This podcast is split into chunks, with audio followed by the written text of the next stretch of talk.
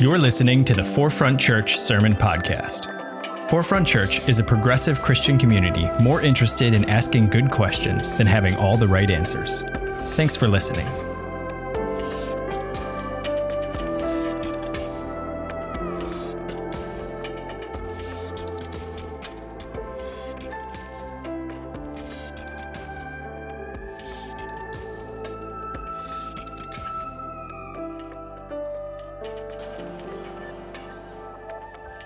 Hi, everyone. Thank you for having me this morning.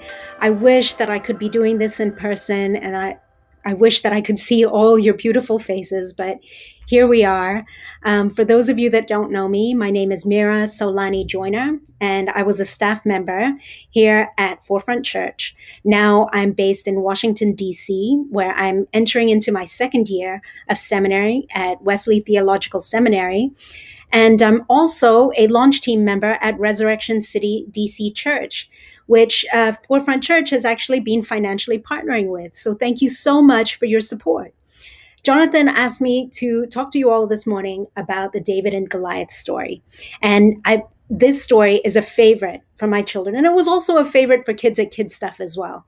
They absolutely love this story of a young boy defeating a giant using nothing but a slingshot and five stones. And I know we've heard this story from a perspective of David being a hero, someone who defeats this big bully. But the fact is, if we look at the text carefully, there's actually a lot of other stuff that's going on in this text. And we are missing out on all these details by taking a shallow Sunday school teaching that reads David as just a hero. And now, because I know that you have wonderful leadership here, and because you are all open to being challenged by scripture, I know that you know that David isn't this perfect servant of God that you might have been told of. You've been made aware that of his leadership flaws and that he has he's participated in sin, particularly in murder and sexual assault. But what I want to talk to you about this morning is how these flaws have begun to emerge even from the very beginning and how these flaws and the appearance of these flaws can teach us about our own journey to dismantling systems of power today. So, before we get into that, let me give you some context to this story. Our story of David and Goliath appears in 1 Samuel, and it occurs during a time of transition for the Israelite people, when they're transitioning out of a period of leadership by judges into a period of monarchy. Um, so you can see here in this map of Israel that it was a land that was surrounded by other nations and that so there was a threat of these that these other nations might invade uh, Israel and this was this made the Israelite people pretty worried. Now this threat of invasion was pretty big when it concerned the, Phil- the Philistines because the Philistines were really well organized. They were heavily militarized and they had state of the art weapons and mercenary. In fact, they had monopoly over metalworking in their region, and so they were plentiful in their supply of weapons, and they would charge outsiders for their services. So they had over time the Israelites and and the Philistines would have conflicts, and so the people of Israel they would demand a king because they wanted to be similarly powerful and have this uniform government with an organized military so that they too could could defeat the Philistines. Um, so we can read about this in 1 Samuel 8 19. It says, We are determined to have a king over us, so that we also may be like other nations, and that our king may govern us and go out before us and fight our battles. So now Saul was chosen to be king, and then David was to follow. And now both David and Saul are chosen in part because they were good looking. But the translation of the word isn't handsome as we know it, but the word actually translates to tov, which I know Jonathan has talked to you all about. Tov means goodness. So there was an element of goodness about David and Saul, which is why they were chosen to be kings. Now, in their position as king, their purpose was to govern the people of Israel and protect them from the external threat of invasion by their neighbors. And so we see in the David and Goliath story that David approaches this threat of the Philistines in a very different way compared to Saul. You see, for Saul, his approach was to beef up his army and to meet threat by outside nations through violent means, because he believed that this was the most effective way to protect his borders. So when David steps up to face off with Goliath, Saul seeks to equip David the only way that he knows how to defeat the enemy, which is by using weapons and armor. And in uh, 1 Samuel 17:38, it says, Saul clothed David with his armor. He put a bronze helmet on his head and clothed him with a coat of mail. David strapped Saul's sword over the armor, and he tried in vain to walk, but he was not used to them. Then David said to Saul, I cannot walk with these, for I am not used to them. So David removed them. Now, this isn't dissimilar to the type of armor that Goliath was wearing, too. Uh, we can read in in 1 Samuel uh, 17, 5 to 6. He had a helmet of bronze on his head, and he was armed with a coat of mail. The coat of the weight of the coat was 5,000 shekels of bronze. He had greaves of bronze on his legs and a javelin of bronze slung over his shoulders. So let's have a look. Helmet, check. Uh, coat of mail, check. Sword, javelin, check. So now for Saul, for victory, they needed to match Goliath in every way. So, helmet for helmet, uh, sword for sword, weapon for weapon, armor for armor. And now this is based on an ideology of war, an ideology that said that if you are attacked, then you must fight back in the same way. But see, David, he refuses the ill fitting armor and the weapons that are offered to him. For David, he decides on a counterintuitive approach of defeating Goliath. Instead of instead of matching Goliath's armor, the Bible says in verse 40 that all he does is he arms himself with his staff, his uh, sling, and five smooth stones that he stores away in his pouch. And so then Goliath sees this, and in true showdown style, he starts talking smack about David's choice of weaponry. Because for Goliath and Saul and to everyone else, David just looks like this scrawny kid with pitiful weapons. But David didn't want to put his trust on resources such as weapons and armor, the same resources which, by the way, the Philistines were experts in making and had monopoly over its production. And I'll explain why that's important later. So for David, the armor, the armor was a hindrance.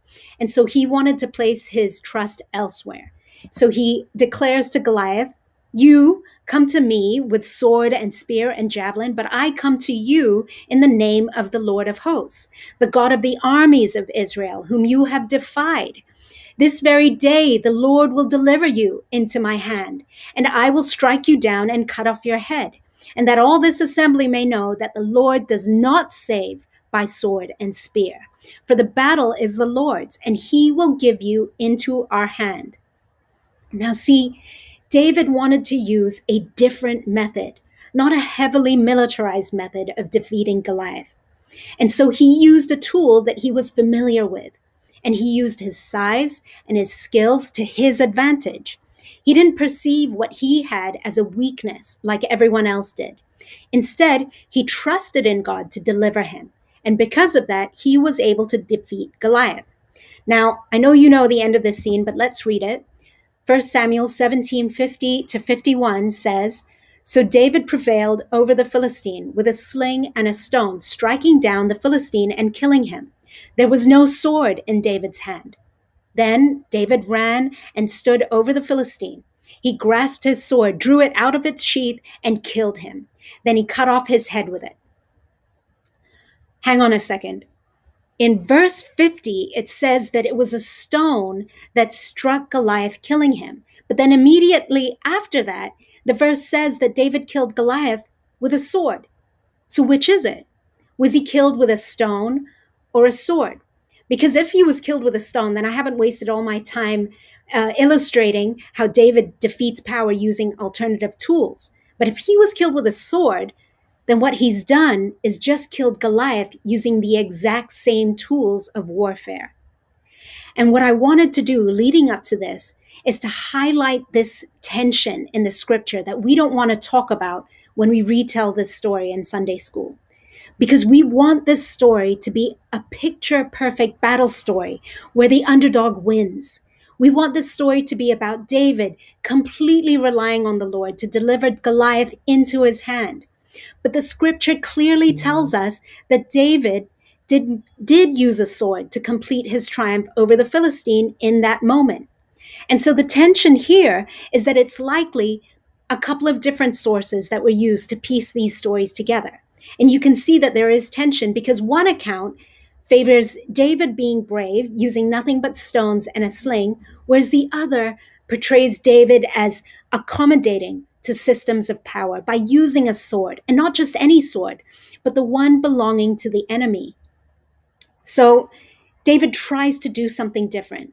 In the end, he uses the same tools to fight, and he's doing just the same thing as his opponent. In fact, he takes the same tool of warfare and he does this.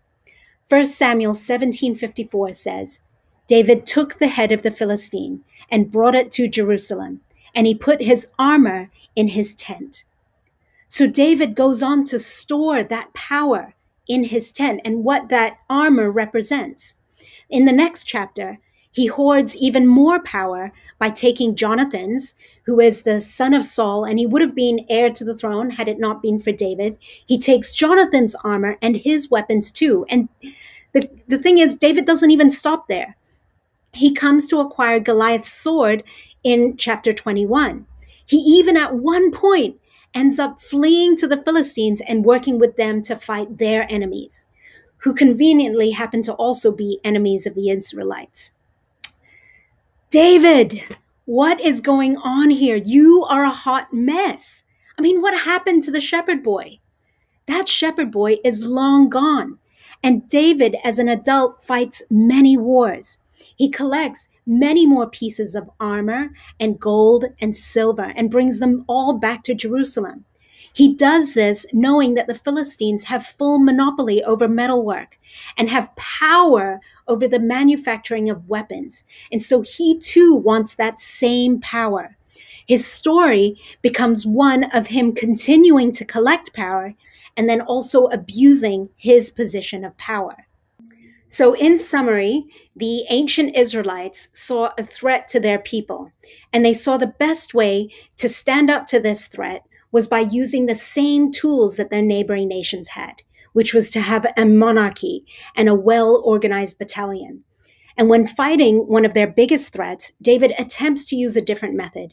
But in the end, he accommodates to the same ways of empire by using the same tools of violence again and again to conquer land and to gain power.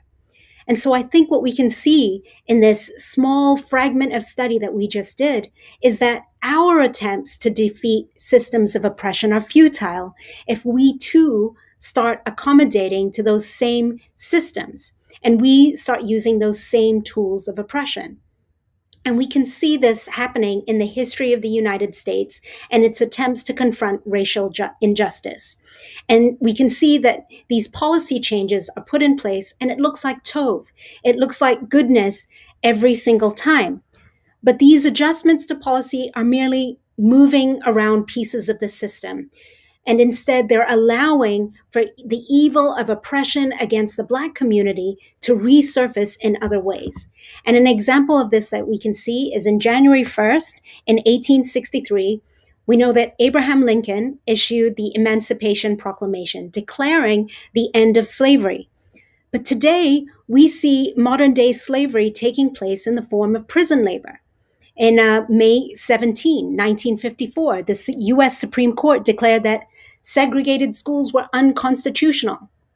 But today we can see that the practice of redlining has allowed the practice of, of systemically denying resources to, to poor and minority neighborhoods and has made public schools here in New York City amongst the most segregated in all of the nation. We want so much to have this picture perfect end to systems of injustice.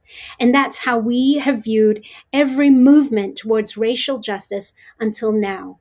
But another perspective sees how these changes have actually amounted to little, and Black and Brown people still face the same injustices. And even though we've been led to believe that we are moving towards progress and equity, it's all under a guise. And now, now we're seeing this current movement to end police brutality and that it's about defunding the police.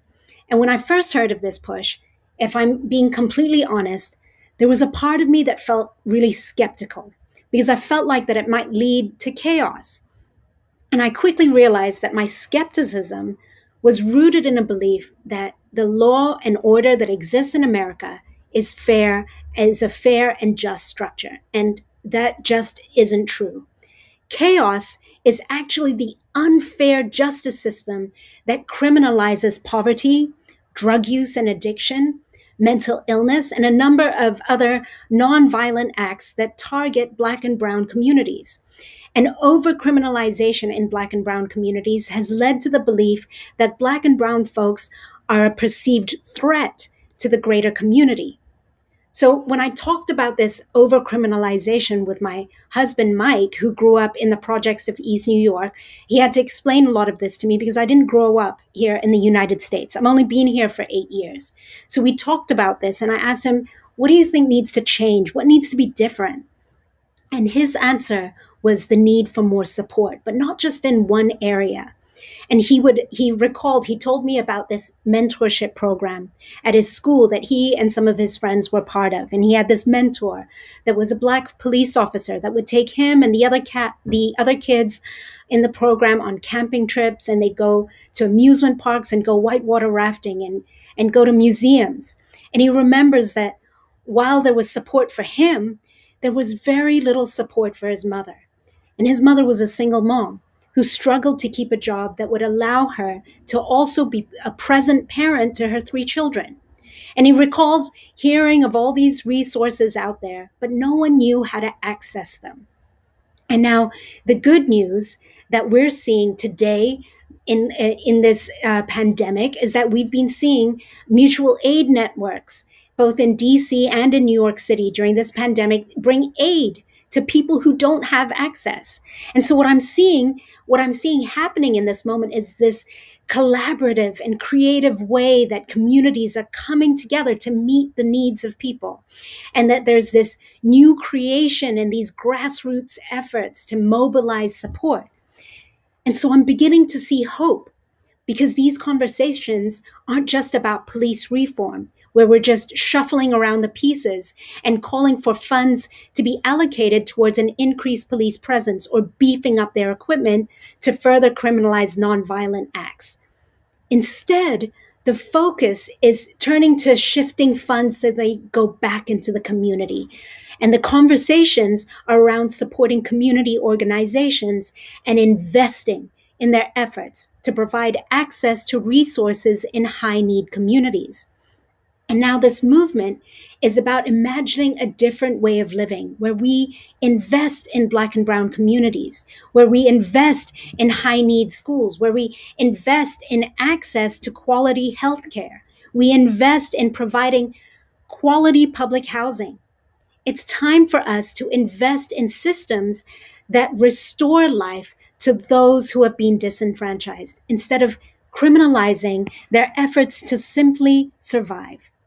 And now Jesus' ministry did exactly this. The community would pool together their resources to feed 5,000. Even after Jesus' death and resurrection, the early church would do the same to care for the widows. They would pool their resources to ensure that the, their needs were met. Now, the good news is that I've been reading that you here at Forefront are already doing this too in your mutual aid efforts. I want to send a massive shout out to Xanifa, Frank, and the CARE team because this is huge. This is what I read uh, said in a Religion News Service article that was picked up by the New York Times. She says, the foundation of being a radical Christ follower is truly believing that every human, whether they're Muslim or Buddhist or anyone, deserves access to power and access to basic necessities of life. For whatever reason, society has not allowed you to have access. So if I have it, I need to share it. Now, this is a radical way of living. And this is the way of living that is the bringing the heaven here on earth, new creation, new life and resurrection that has been promised to us. And it's being realized right now. This is good news because now is a time where we set aside the old tools of oppression and we recreate together a new way of living, a new way of being where all life can flourish. And this begins with investing in the lives of those whose lives have never been allowed to flourish under the systems of law and order that honestly are rooted in white supremacy. Now, my, my challenge to you today is to continue resisting because we have to be in this for the long haul. We can't just keep shoveling pieces around to allow uh, oppression to seep in once again. When it gets uncomfortable, we have to resist reaching for the sword as a tool of justice. We have to resist falling back on law and order. My challenge to you is to continue seeking and supporting imaginative and collaborative efforts to bring restoration to Black and Brown communities and to reach out beyond our networks. Because this, this is what will bring us all closer to realizing the kingdom of heaven here on earth. Let us pray. Dear God, I thank you for this community. I thank you, God, that you show up in this way, in this time when it's just so hard to see your face.